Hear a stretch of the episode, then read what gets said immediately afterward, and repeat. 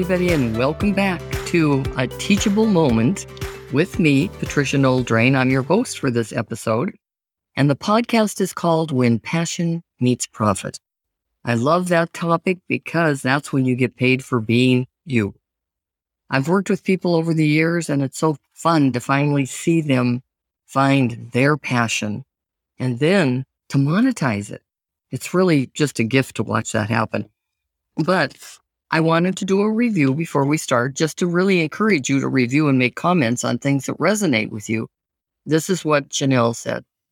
This podcast led me to a life changing program, at least a program for me. I binged listened to 40 episodes before I checked out the course that Patricia kept recommending called Your Gift is Your Niche.com, N I C H E. I had no idea the outcome would be so big for me. I am finally monetizing my strengths. And that's from Janelle. Janelle is out of Canada. And I always like this this podcast because it's worldwide. I mean, who knew that we could be out there talking for 10 to 20 minutes to the world? So we listened to you and you said we love those interviews. We love hearing from other people. But the most important thing is we love those 10 to 15 minute segments for a teachable moment. And this season, we're also adding what I call real stories that have a real message. I hope you like those also. But today, it's a teachable moment. And the title of this is Is it imposter syndrome or is it just make it till you make it? Well, listen up because I think this is really a great episode. I have never heard a term so overused in my entire life of business than imposter syndrome. I hear it almost every day on every single podcast. And so I thought it's time for me to address it. I don't identify with that, but I know a lot of people must because it happens with my clients also. They're always telling me things like this.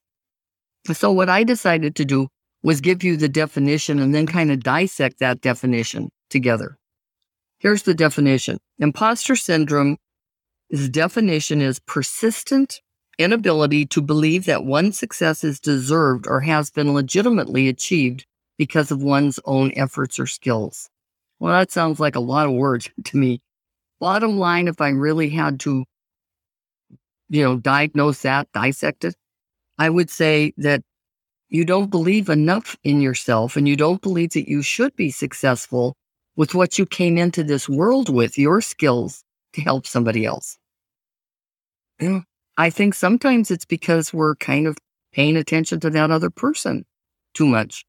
And so we should really just pay attention to us and what it is that we really want. So, this subject that is so big and so flourishing among, I, mostly I see it with millennials, but I see it with my own clients also. So I decided I'm going to interview 10 people, and it mostly happens with coaches, by the way, coaches and speakers and those people, authors, and I just noticed that, okay, that's who I work with all the time. And they're telling me the same kind of things that I'm now saying to you. So I interviewed 10 people plus my own clients that have kind of felt that same way. And they came back in like what I call three buckets, you know, and I'm going to go over those three buckets and then I'm going to go through each one of them.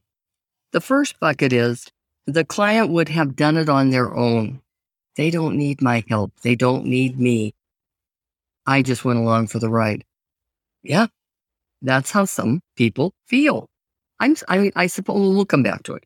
Number two, I love this one too. Listen to the pages rattling because I really want to make good notes.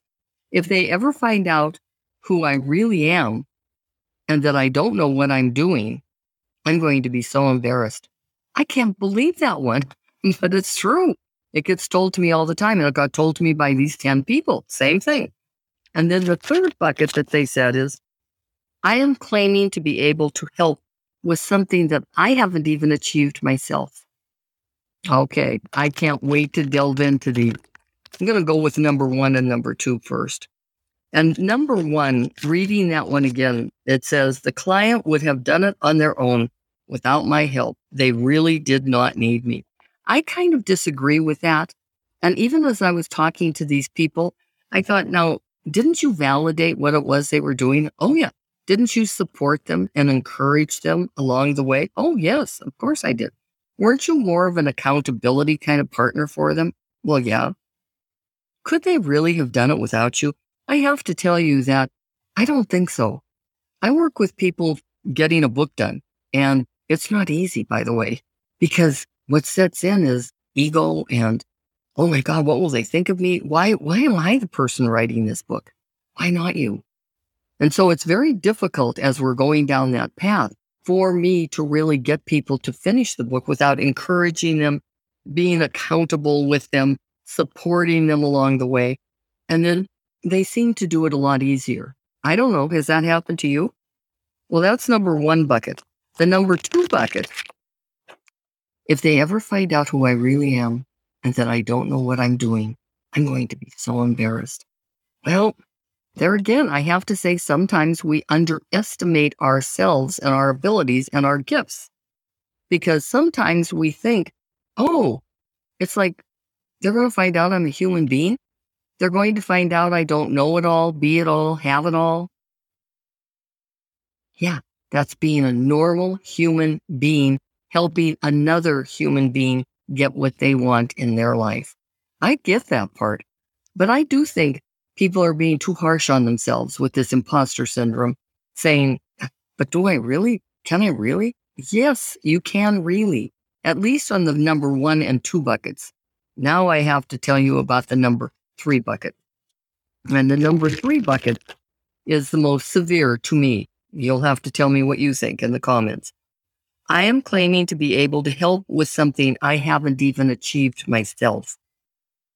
See, I think this is the epitome of imposter syndrome. Personally, I think when somebody says, I can help you write the book, if they've never written a book themselves, please don't tell me that. And I know people that are doing that.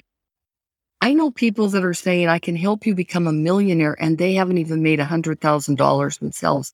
That is not fair. And there's a lot of them out there, by the way.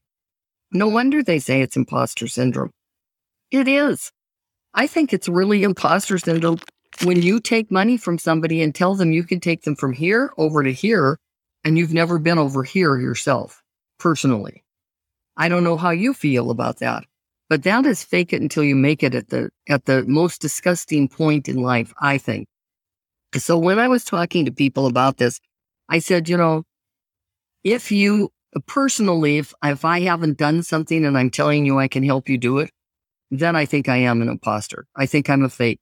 Actually, I'm thinking I'm kind of a liar because how can I possibly take you to make 83,000 a month to become a millionaire when I've only made 8,000 a month myself? But I hope to aspire to do that someday. No, no, I'm sorry. And I have hired coaches, quite honestly. One in particular I hired because she was going to get me a lot of podcast people following me worldwide. It didn't happen. And guess what? When I looked back and I saw that I had more podcast listeners than she did, what an insult to my intelligence. What an insult to me passing money on to her and paying her for something she hasn't done. Ask questions. Please ask questions of the person that's telling you that they can take you from here to here with what they know and what their skills and talents are. If they haven't done it, don't go with them. And I noticed there was a person just recently on LinkedIn, and they were really saying, okay, this is great because I can now take you uh, and show you how you can become, I believe it's called an influencer. You know, I don't really know that whole language. She's not an influencer herself. So, how can she do that? And so, ask the questions before you go down the path with a person that really feels they're having imposter syndrome, and they should be. People told me when I was a speaker, you have to go out on stage and fake it until you make it. I never understood that. I kind of do now. You have to walk out there that you have confidence when you're shaking in your boots. You have to speak like you have authority when really your voice is shaking inside. I get that part. But I, because we all have to start somewhere and we have to all do the best we can possibly do. But you see what I'm saying now about the buckets? Number one and number two, I truly understand they're being unjust and unfair to themselves. Number three, they're the epitome of imposter syndrome. Listen back to this and tell me if you identify with it. I'd love it if you'd leave a review or a comment also. And just like Janelle, if you really are ready to go back to the core of who you are, to go back to what you came into this world with, your skills, your talents, but you really don't recognize them as that, because when they come easy for us, we don't recognize them as a talent or a skill.